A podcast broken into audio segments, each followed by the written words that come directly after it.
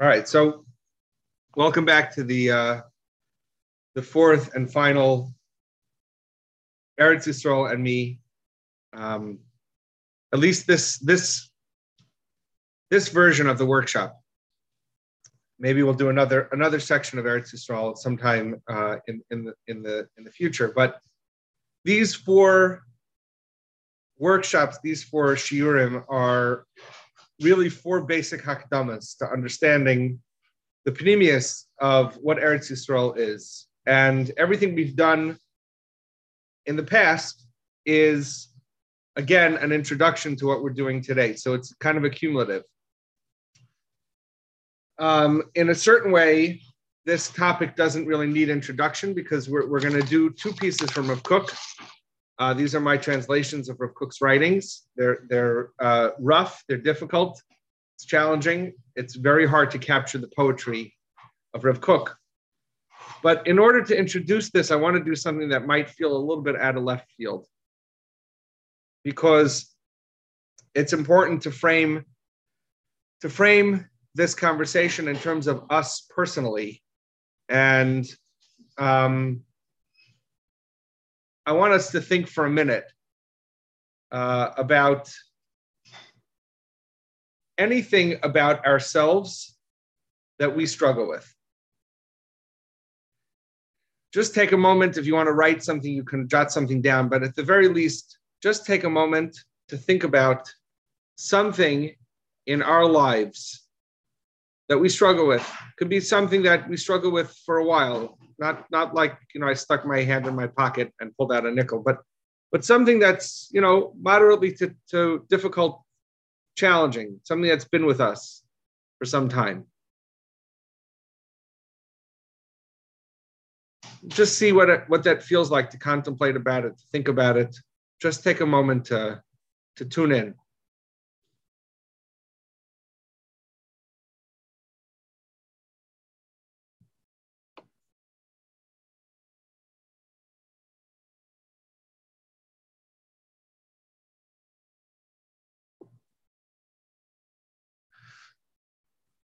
So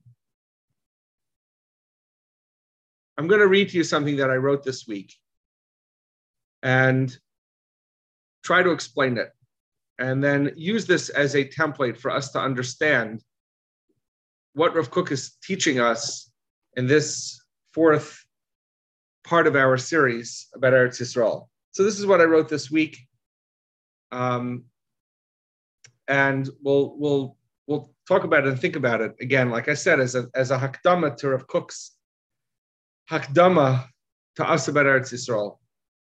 So Rav Kook writes as follows. Uh, Yitzi Horowitz writes as follows. Sorry. Okay, this is something I wrote this week. Not engaging in the loud, forceful nature of our urges and impulses is where discipline begins. In other words, discipline is about not engaging in the urges, the impulses, the, diff- the, the things that we have a hard time controlling within ourselves, the things we have resistance towards. I should be uh, getting up and getting out the door on time. I should be doing A, B, and C. I should not be doing L, M, and N. Not engaging in the loud, forceful nature of our urges and impulses is where discipline begins. Once I master that, then listening to the whispers hidden inside our impulses and urges allows us access to aspects of prophecy that Hashem is beckoning us to hear. Once I've learned to not listen to the forceful nature, the loud, forceful nature, and I can keep my urges and impulses at bay to some degree, then listening to the whispers hidden inside our impulses and urges allows me access to little aspects of prophecy that Hashem is beckoning us to hear. Messages that originate in our soul and travel from heaven to earth, from our soul through our unconscious to our consciousness. By the time they arrive, they are weary and appear as evil. We need to dust them off and learn of the prophecy they carry, for it is in them that we become. Again, listening to the whispers hidden inside our impulses and urges allows us access to aspects of prophecy that God is beckoning us to hear. Messages that originate in our soul and travel the distance from heaven to earth, from our soul through our unconscious to our consciousness.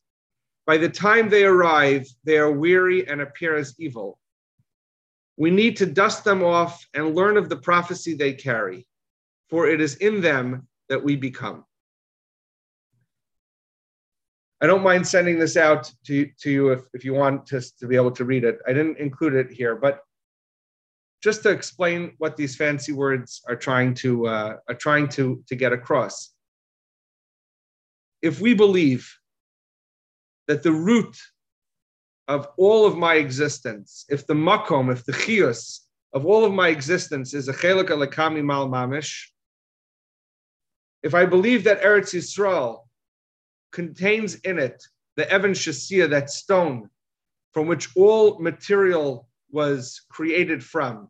That first element of creation of matter that was created began in Eretz Yisrael. If I believe that, and I believe that the root of my soul, my neshama, is a chelik alakami mal mamish, and that Eretz Yisrael is the place from which all kedusha emanates and spreads forth from, and my soul included. My soul is an aspect of that Evan Shasia. My soul contains within it the Kedusha of Eretz Yisrael.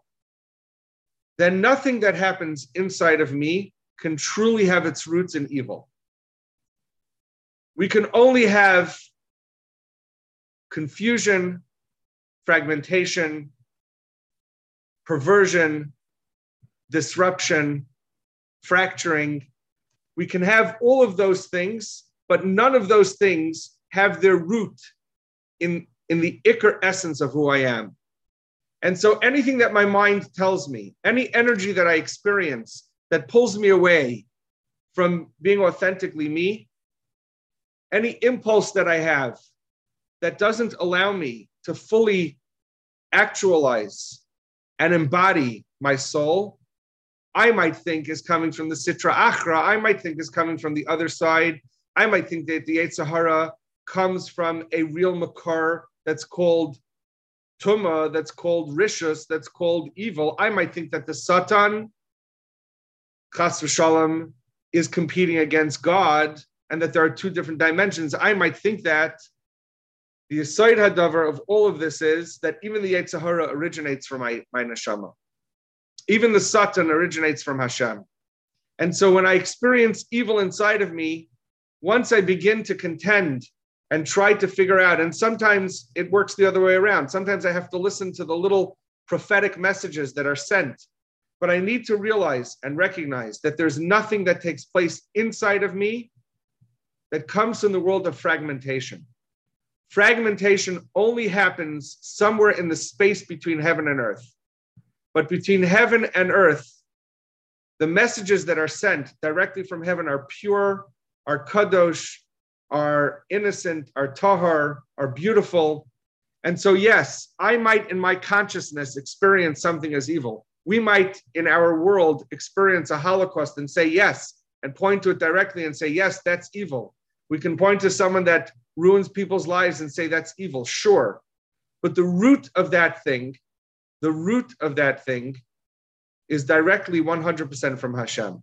It is only through the process of unconscious machinations that our minds, that our psyches, that our egos need to rip things up and fracture things and fragment things and break things up so that the messages we receive on the other end of that holy and pure and beautiful Kedusha that's coming at me and through me gets messed up and becomes something that looks like evil. So that's the way that I want to frame this whole discussion is the recognition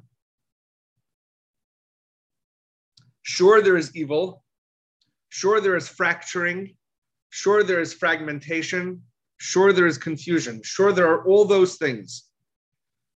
But if you trace those things back to its root, what you get to is the neshama. What you get to is the soul. The soul only sends messages of becoming, of beauty. The soul only is expressing at full time the Or of Hashem. And the more that I can learn to listen to the messages of prophecy that comes through the evil, kaviyachol, the evil, so to speak, the more that I learn to listen to the prophetic messages that are hidden in the evil within me, the more I can learn about what my soul is trying to grab my attention towards. And so all of those urges and all those impulses and all those things that quote unquote make me a loser or make me a failure or make me feel like I'm not enough, all of those messages, if I can learn to trace them backwards, they contain some kind of message, not the message I think, but the message that says, become more, be more. There's something about your laziness that's holy. There's something about your your haughtiness that's holy. There's something about your jealousy that's that's holy. You just need to discover the, the message that's hidden in there. So, with that in mind, with that idea in mind, let's go to the first source in our discussion today, there's really, if we just read these words together and I didn't comment on anything, it would be like if you want a taste of what Eretz Zavas Chalav Dvash, if you want to know what the, the land of milk and honey and sweetness, you just need to read these words. And, and these words itself should make us feel like we want to cry. So let's read the first the first one. The first source we're going to read tonight, we're only going to do two. The first one comes from the Sefer Orot. From the beginning of Sefer Orot, it's the sixth little mini thought, the sixth little essay on Eretz Yisrael. Says Rav Kook,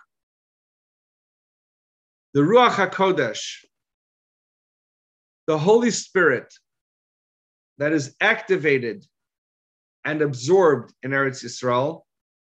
That means the Holy Spirit, the Ruach HaKodesh that emanates from Eretz Yisrael and is, and is also absorbed in Eretz Yisrael is constant. It never goes away. Remember what we said. It doesn't matter who is occupying Eretz Yisrael. It doesn't matter where we are in relationship to Eretz Yisrael. Eretz Yisrael has the beating heart of Kedusha that is constantly expressing, it's constantly activated, says Rav Kook. The Ruach HaKodesh that is activated and absorbed in Eretz Yisrael is constant.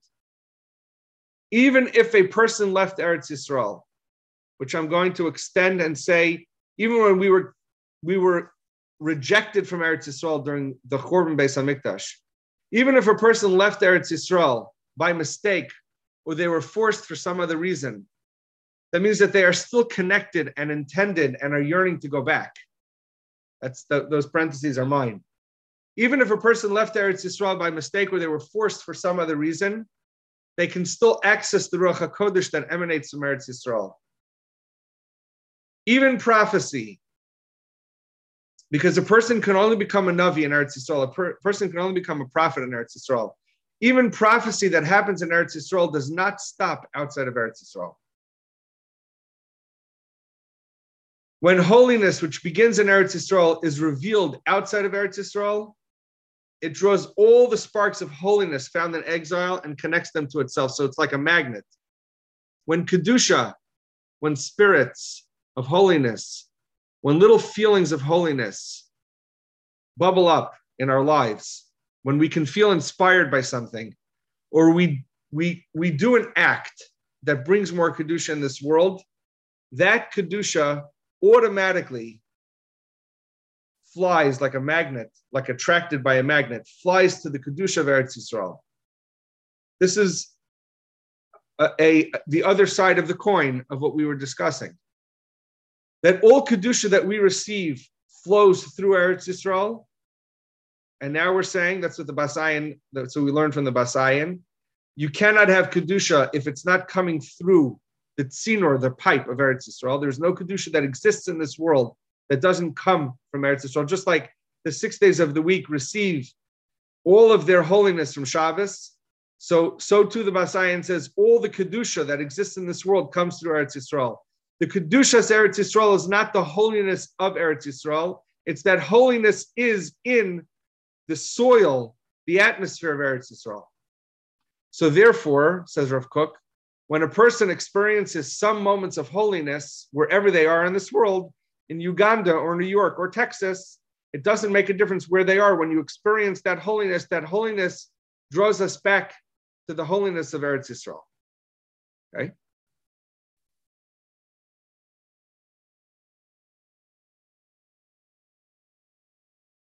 Now, how many of us really feel American? Right? All of us here were, were, were raised in America. How many of us feel the national pride of being an American? You don't have to answer that question. There's certainly something magnificent about sitting in a stadium with you know 70,000 people while they sing the national anthem. There's something powerful and emotionally moving about that. Uh, certainly, you know, I remember 9/11, the the very intense feeling of of they attacked us, America, for sure. There's no doubt that there are elements of of national pride that many of us feel. But says Rav Kook, a sign of how internally connected we are with the holiness of Eretz Yisrael is the degree we feel the impurity of all the impure lands. In other words, you, do you want to know how much you, are you internally connected to Eretz Yisrael? You're only internally connected to Eretz Yisrael with the degree to which you can experience the impurity of all the impure lands. This interconnection draws Hashem's kindness to us permanently even when we are far away and even in exile. That means if I go out into the middle of nature and I can see the Swiss Alps and I can go to the Grand Canyon or I could sit in my backyard or I can go to a creek and I can experience the beauty of Hashem's world that he created. All that's nice, sure. When I can when I can sing the national anthem on top of my lungs and feel American but if somewhere inside of me it doesn't feel Eretz Yisrael, Dick, then that means, says Rav Kook, you're connected to Eretz Yisrael. If somewhere when you're sitting under a tree in the middle of a forest on some kind of little nature hike and you're experiencing the deepest kind of connection because you're connecting to the most natural aspect of life, which is nature itself, and you feel, yes, but this tree is not a tree of Eretz Yisrael you feel there's something lacking. You feel there's something maybe even impure about it. It doesn't have the same reverberations. It's somehow somewhere not ticking on the same frequency as my heart. Says Rav Kook, that's how you know that you're connected to Eretz Yisrael. And that interconnection, that feeling of, yeah, but it's not Eretz Yisrael. Yes, the tree's beautiful, the sunset is beautiful, the, the bubbling creek is beautiful but it's not Eretz Yisrael. This interconnection, he says, draws Hashem's chesed to us permanently, even when we are far away and even when we're in exile.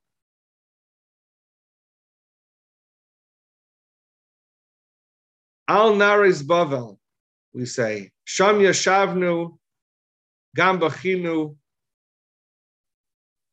on the on the on the embankments of Bavel to sit and to cry and to remember this is not Eretz Yisrael. That feeling itself draws Hashem's chesed out. The foreignness we feel, the sense of nachrias, the foreignness we feel outside Eretz Yisrael, connects us to the inner holy desire for Eretz Yisrael and her holiness. Again, the foreignness we feel outside of Eretz Yisrael, the sense that something's not right, that I am not a part of. Somewhere, somehow, I'm a foreigner. The, the, these words are written all over all over Tanakh, right? We are we are called Gerim.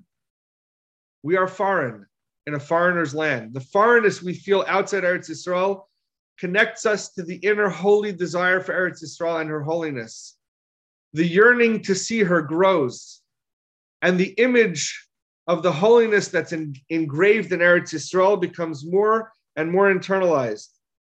The place, as he quotes in the pasuk, which Hashem's eyes are always on her from the beginning of the year until the end of the year. The pasuk, the pasuk in Chumash and Sefer Devarim. Ah, the farness we feel outside Eretz Yisrael and connects us to the inner holy desire for Eretz Yisrael and her holiness. The yearning to see her grows, and the image of the holiness engraved in Eretz Yisrael becomes more and more internalized. And the depth of yearning for the love of Tzion, right? So there's Eretz Yisrael. Eretz Yisrael is the place. Tzion is the place of Eretz Yisrael when Klal Yisrael is there with the Beis Hamikdash. That's the Bechina of Tzion. It's when everything is working symmetrically. When there's symmetry between Klal Yisrael and Eretz Yisrael and through the Yidden and with the Yidden, then it's called Tzion. And the depth of holy yearning for the love of Tzion, of remembering the land of which all desirable things are connected to.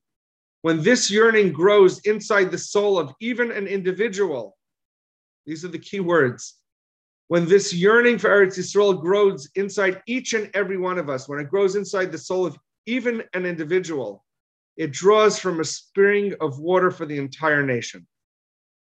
You think that when you sit and read these words, you think when you sit under a tree and you say, but this is not Eretz Yisrael, and you have that little pang of foreignness, of this is not me, I'm not here. That little pang, you feel like, oh, that's just between me and me oh, you know, just be happy where I am. It's fine. You know, Hashem put me here. I'm supposed to be here. My family is here. My life is here. It's okay. Don't, says Rav Kook. Allow that yearning and allow that hunger and allow that sadness to sit in you. Because that feeling, that suspense in and of itself opens up, Rav Kook, the words of Rav Kook, it, it opens up the spring of water for the entire nation, for the thousands of souls that are connected to each and every one of us. To yearn for Eretz Yisrael means that my yearning spreads out to all of you, to all of us, to all of Klal Yisrael, and like pixie dust, affects everything.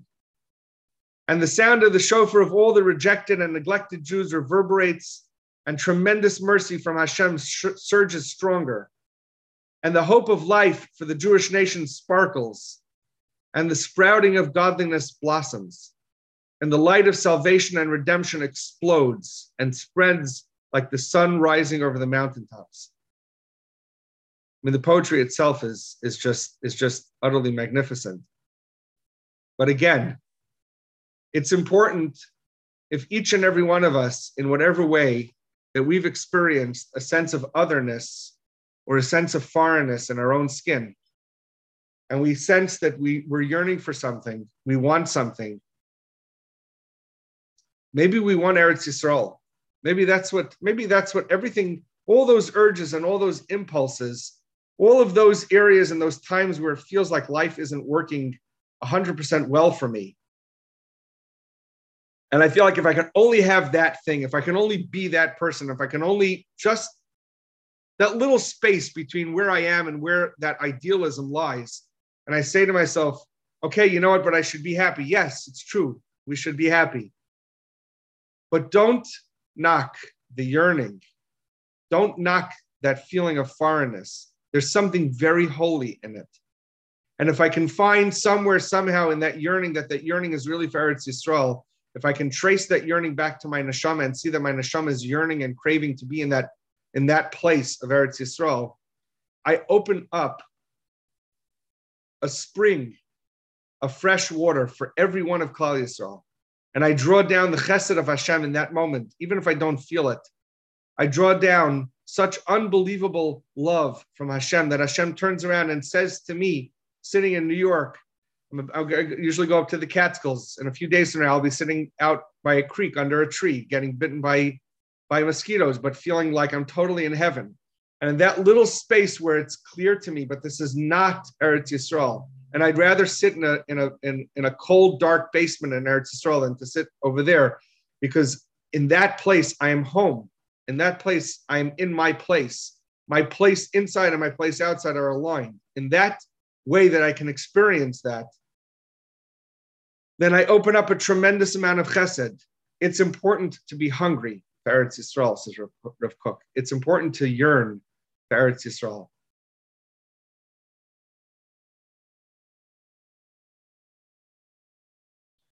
Okay.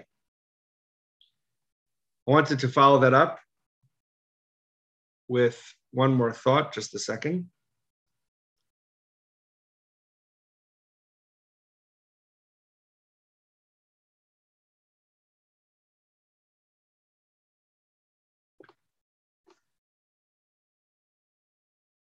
No, sorry. Okay, we're going to go to source number two. Sorry about that. We're going to go to source number two. And this is really the uh, the uh, the culmination of everything. It's to put everything back together. Everything we've talked about in these last three weeks, to put it all back together. We want to know what is it? What is the secret of the Kedusha of Eretz Yisrael? What is the magnificence of it? What is the purpose of it? Bottom line, big picture. What's it all about? So says Rav Kook in Shmona Kvatzim in his journals. This comes from the seventh journal, number 62. What would we do without these words? I wonder if Kook, wonder if Kook came into this world and he and he yearned i think he just he just opened it all up for us like whatever 2000 years of exile did of, of jews not being in eretz yisrael one moment of Rav Kook in eretz yisrael just like it just opened everything up it allowed everything to be completely open for all of us so listen to these words from Rav Kook now again these are my translations and they're they're they're pretty specific. If you want to take me to task a little bit about the Hebrew, we can, but I, I chose to translate these words this way. So um, forgive me for my disclaimer. When the world of fragmentation, says Rav Kook, when the world of fragmentation, of pirud, pirud means separateness, fragmentation. You know, there are four dimensions to Torah there's four basic dimensions to learning Torah. There's Pshat, Remez, Drush, and Said. Pshat is just knowing the basic, the basic shallow surface level understanding. Remez is the world of symbolism, of, of learning to use your symbolic imagination. Drush is the intellect's ability to challenge things, think things over. And Said is the world of, of the inner reality of what's going on behind the scenes. So they say that if you take the side, that means if you try to disconnect the inner world from everything else, then you're left with the letters Peresh Dalid, which in Yiddish mean ferd, it's a horse, but it also means the, the word pirud, of separation. Because without the side, without the inner world, without knowing that everything comes from the soul, without knowing that everything about me can trace its roots back to the soul, that there's nothing that happens in me that's not originating from my neshama, HaKadoshah, the Chelik Alakalmi Mal Mamish, the godly piece that's in me. If I don't believe that every aspect of who I am comes from my neshama, then I'm living in the world of fragmentation, of chaos, of brokenness, of separateness, of things being fractured inside of me. So says Rav Kook. And of course, the things that exist inside of me are also a symbol for the things that, that exist between us. Okay. So says Rav Kook, when the world of fragmentation is expressed and overpowers the transcendent expression of the world of integration, when the world of pirud is expressed and overpowers the expression of what Rav Kook calls ha'ulam ha'me'uchad, the world of harmony, but really integration, where things are integrated fully. When the world of fragmentation is expressed and overpowers the transcendent expression of the world of integration, then the material overrules the spiritual. Then our physical lusts enter and reside in the forefront of our consciousness, our urges, our impulses. That's when the world of fragmentation is expressed and overpowers the world of integration. Materiality overrules spirituality. Our physical lusts enter and reside in the forefront of our consciousness, and obscurity fills, fills the world. Things become obscure, confused, lost. On the other hand, when the world of integration overpowers, when the world, when the olam, the olam hame'uchad, it, it's not the world of unity so much as unity means a, a, a sense of being together. Integration is a verb. To integrate is a verb. To unify is a verb, but unify doesn't necessarily mean integrate. That's why I, I chose the word integrate. To unify means to bring things next to each other to get along. To integrate means to assimilate, to bleed through the boundaries of things and allow things to coalesce and come together and converge to become one. On the other hand, when the world of integration overpowers, then our passion for spirituality and even all our small, tiny, subtle aspirations surge forth. When I am living in the world of integration, then I have a passion for spirituality and my aspirations grow. The tiny, even the smallest aspirations. And the entire world journeys forth in the direction of Or. Everything in life becomes magnetized and alchemized in the direction of Or, in the direction of the light of Hashem. So think about this. We said this in our first in our first uh, part of this series. I might think that the soul resides inside the body. What does it mean that the soul resides inside the body? It means that there's the soul is in heaven, my body is on earth, and the distance between heaven and earth is the distance between my soul and on con- and, and my consciousness. It's a distance of a bazillion light years. My soul is hidden inside.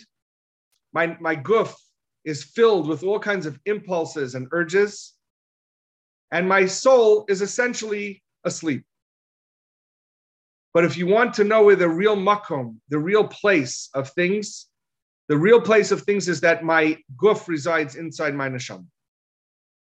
When the world of integration is present, then the guf is inside the neshama. The neshama is not just leading things, the neshama is integrating things. Everything becomes integrated. Then I'm aware that all of those impulses and urges are just messages. They're tiny little messages of prophetic nature that are there to help me become.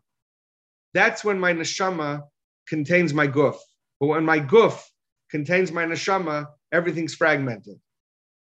Okay? We're good? All right. So now let's see what he writes. The atmosphere of Eretz Yisrael is itself what enlightens He's he's ripping off a, a pasuk. He's ripping off a, a, a, a chazal. He doesn't just say that the the the that the world that the atmosphere, the air of Eretz Yisrael is what gives uh, allows us to be smarter. But no, the atmosphere of Eretz Yisrael itself enlightens. The atmosphere of Eretz Yisrael is what gives the soul the energy to comprehend the secrets of the world of integration in Eretz Yisrael, we imbibe, we imbibe ourselves on the aura of the wisdom of the Jewish people. From the essence of the spiritual life that is uniquely designated for the Jewish people. In Eretz Yisrael, we are yonik, we are yonik, we suckle, we, we drink, we beg for, we ask for. We are not afraid to turn to Hashem and say, Give me more Ur, give me more of you, give me more spirituality. We're, we have no fear. There's nothing that holds us back in Eretz Yisrael to completely get drunk on the Ur of the, the wisdom of the Jewish people, to imbibe ourselves on the essence of the spiritual life that is uniquely designated for the Jewish people, from the outlook of and from the essence of Jewish life. What, says Rav Kook, is the essence of Jewish life. What does it mean? The chios, the chayim of a Jewish person. What is the uniquely designated wisdom and essence of the Jewish people? What is that which separates Judaism as a religion from Judaism as an essential being that was created in this world, says Rav Kook? What is that? What is that which is uniquely Jewish, says Rav Kook? In the foundation of the essence of Jewish life lies the overpowering of the world of integration over the world of fragmentation. If you want to know what makes the what is the uniquely Jewish essence, the uniquely Jewish essence is the capacity to integrate it all. Is to say that at the end of the day, no matter what happens, no matter what I've been through, no matter what I've done, no matter what, what anyone else has done, it comes from a neshama, hakadesha, hatahira, ha'ahuva, the, the chelik alakami mal mamish that is hidden, the gem that's hidden inside of each and every one of us. That's the power of the Jewish people. And that Rav Kook says, this is the essence of the nullification of idol worship and all the yearning it causes and all the other aspects societal with idol worship, associated with idol worship. What, where, where do we have in our history of being raised, at least for me, and my kids, and I think most of us that have been raised in, in, in basic yeshivas, we are introduced to idol worship with the story of Avram. Right? The Medrash tells us Avram was a little kid and he picked up an axe and he put it into the hand of the biggest Getchka, right? And he smashed all the other idols and then he gave the axe back to the biggest Getchka. And his father came back and said, What'd you do? right? He had a Getchka store. That's that's what Rebbe used to say, a Getchka store. What did he do? So he says, Oh yeah, well, this idol beat up all the other idols. You know what unbelievable amkus there is to that story? You know what he's saying? Here's what he's saying. You want to know what Avodah is? Avodah is when I think that there's one aspect of my life that is not compatible with another aspect of my life when I think that there are contradictions in this world that are unresolvable, when I think that the God of rain is at war with the God of the sun, when I think that there are elements in nature that are inherently contradicting my existence, all of that is a bechin of, of idol worship, of avodah zara, of serving foreignness, of thinking. Even the word avodah zara, right? The word zara means foreign. This the, to worship foreignness, to worship a sense that there's such a thing as an other to me. In the world of integration, there is no such thing. It's this and it's this and it's this and it's this. I'm a tzaddik and I'm a Bainani and I'm a rasha and I'm a rasha Marusha and I'm the tzaddik. I am everything. It is all contained in me and I don't have to be afraid of anything about myself because it all comes from the same place. And I don't need, I could be different than you and I cannot like you and I cannot get along with you and I can have no interest in you, but you're not my, you're not my enemy. We were watching, we were watching the All-Star game last night and um, somebody piped up and said, oh yeah, you know, these two teams are enemies, right? These two teams are, are usually against each other. So my my nephew who was here piped up and said, they're not enemies, they're opponents. And it was like a it was like a tiny little like light bulb that exploded in my brain what like wisdom what wisdom in such in what in such a sentence you know like in, in the major leagues they're they're playing it's the highest level of, of baseball in the world right? These guys are pay, getting paid sometimes hundreds of millions of dollars.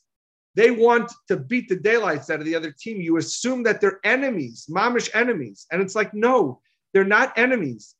They're on different sides they're opponents but they're not enemies.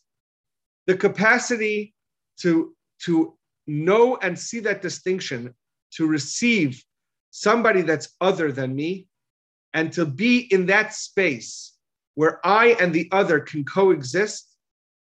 And it doesn't have to mean contradiction and it doesn't have to mean war.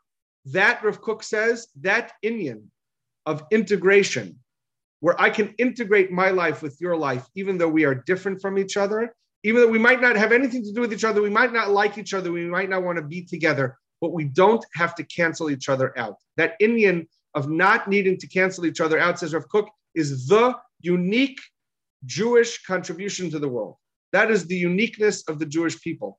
That is that world of integration is the unique midah that Klal Yisrael brings down into this world. You want to know what is uniquely Jewish? This is it. What is it? What is it about the soul of a Jew? What is the chiddush of being a Jew in this world?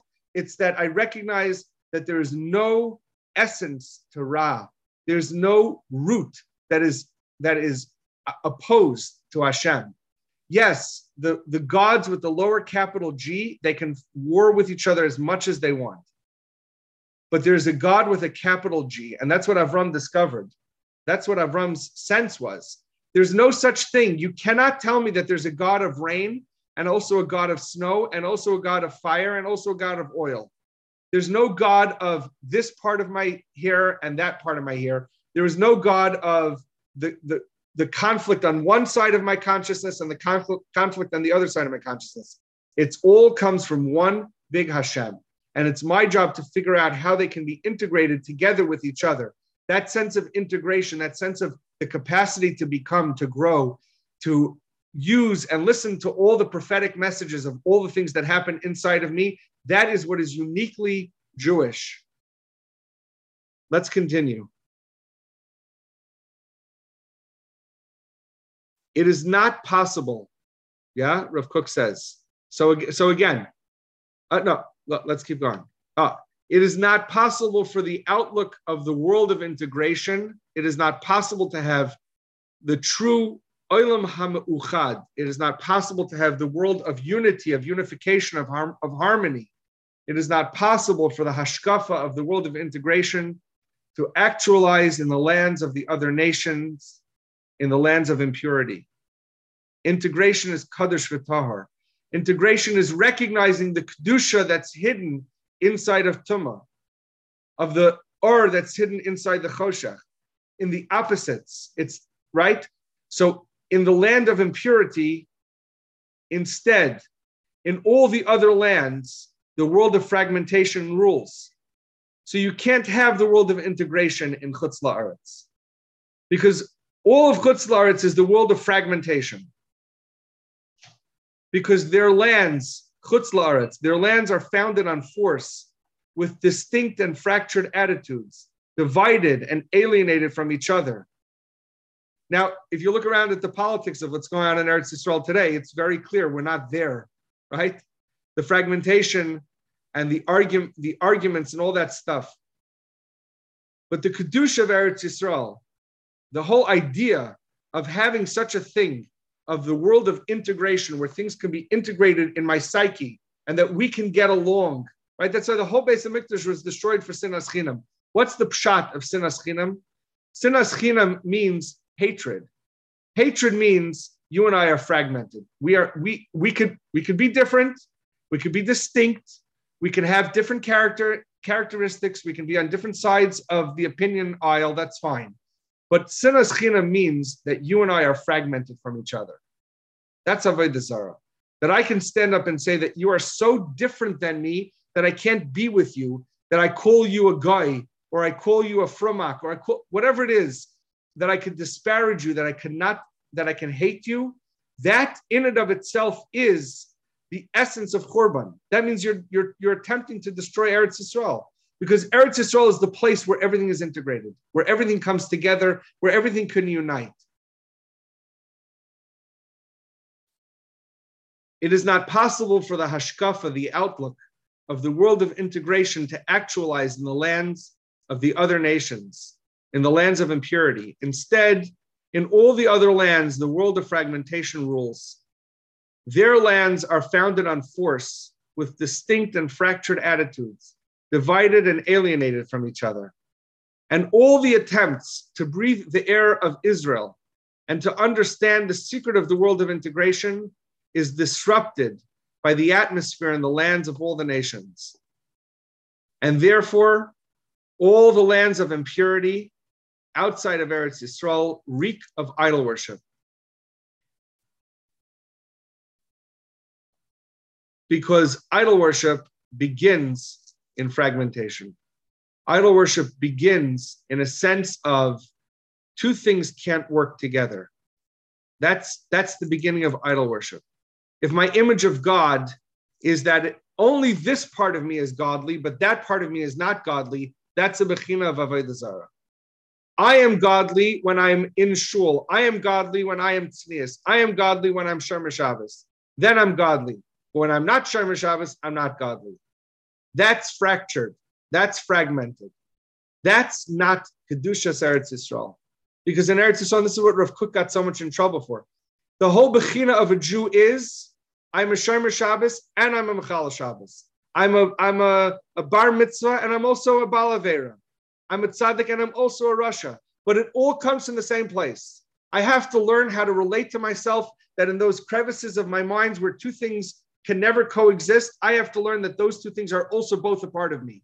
And I have to learn to become at peace with those things. And I have to learn to get those parts of me to talk to, to talk to themselves.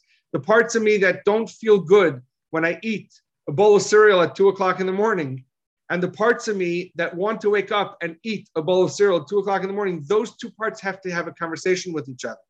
It's not just that there are no bad parts, there are only holy parts. It's just that things get perverted. It's just that things get perverted. And our job, if we want to be prophets, if we want to be modern day Nevi'im, which Rav Kook says Nevi'us starts in Eretz Yisrael, if we want to tune into the Bechina of Eretz Yisrael, then I have to be able to look at myself through the lens of Eretz Yisrael, which is to say, everything can be integrated. Everything can somehow find a way to coexist with everything else in my life, and I can find a way to coexist with everyone around me. Doesn't mean I have to love everyone. Doesn't mean I have to be connected to everyone. Doesn't mean I have to like everyone. I don't have to have a bleeding heart without boundaries. No, but what it does mean is that in those places where I don't like, in those places where I feel disconnected, I have to recognize that in the pnimius of it, we're one. The only way, the last few words from this piece, the only way to be saved from the dangers of idol worship is by the Jewish nation entering Eretz Yisrael. And he quotes again from a part of a pasuk. To give to them the land of Canaan to be for them with God. In other words, to give Eretz Yisrael to Klal Yisrael so that they can be with Hashem. Because when Klal Yisrael is together with Hashem in, the, in this way of Eretz Yisrael, in this way of the world of integration, when Klal Yisrael is able to experience Shalom Beinehem, peace amongst ourselves, when we are able to love ourselves and love each other with this kind of open, expanded heart, and the attempt to integrate everything within me together, that's the way I'm saved from idol worship. And that's the way I can be with Hashem. And that's what it means to be in Eretz Yisrael. And I here, here, here, here's it. This is it. This is it, guys. The land of dar- the lands of darkness are appropriate places for the squabbling, the squabbling of details. Sorry, the lands of darkness are appropriate places for the squabbling of details that comes through with fragmentation. But the wisdom of Ur is only in the land of Ur. There is no Torah like the Torah of Eretz Yisrael, the Medrash teaches us. For those that have ever attempted to learn Gemara, everything in the Gemara is Amar this one, Amar that one. How could you say this? It says that. You can't say this because you have to say that. That's the Torah of Bavel. Bavel, Talmud Bavli, Bavel comes from Bilbul, from confusion. Ba- Bavel is, is found where? By the Dor HaFlaga. Bilbul, confusion, fragmentation.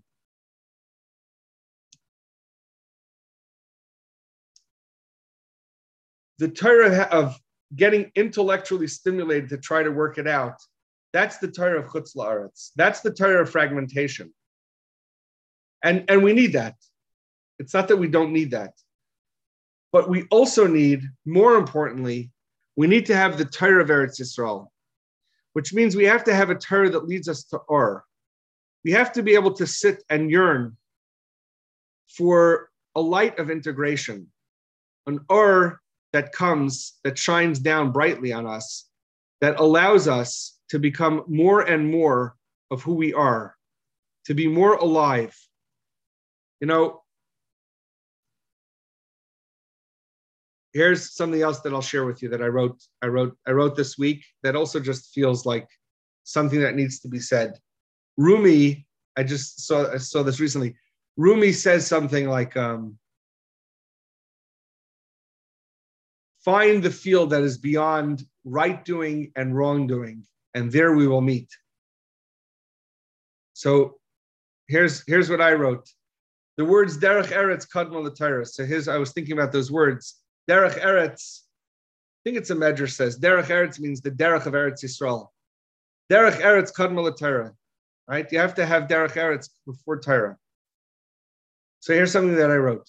Aliveness is measured by curiosity, excitement, wonder, desire, fullness, and meaning. It does not pay much attention to the black and whiteness of good and evil. Listen, guys, the blackness of good and evil, the black and whiteness of good and evil is the olam hapirud. There's good and there's evil.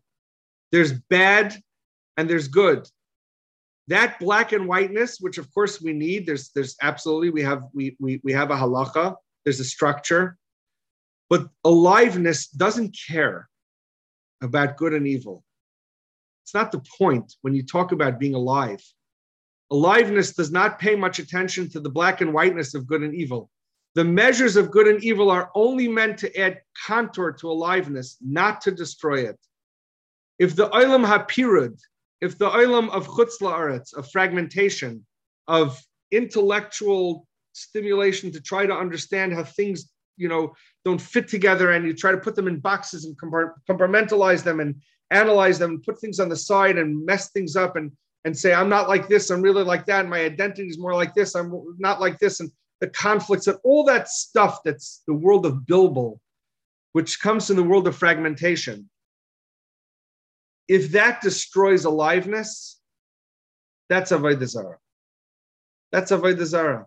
That's not Derech Eretz Kadma Because the black and white of good and evil are only meant to add contour to aliveness. They're not meant to destroy it. Eretz Yisrael is flush with the aliveness of Hashem. Exile, Golos, is the disconnect and the loss of that enthusiasm of God's aliveness. Reclaiming our own soulful aliveness and enthusiasm are the steps, the steps we take towards rebuilding the Beis Hamikdash. This is it, guys. This is the culmination of this whole discussion. This is the yearning, this is the grounding, this is the falafel and the shawarma. This is the late night kumsitzen on a back, you know, back alley in the middle of Tzfas. This is the the the rain. This is the the uh, the cab drivers and the prickly sabras. This is what it's all about.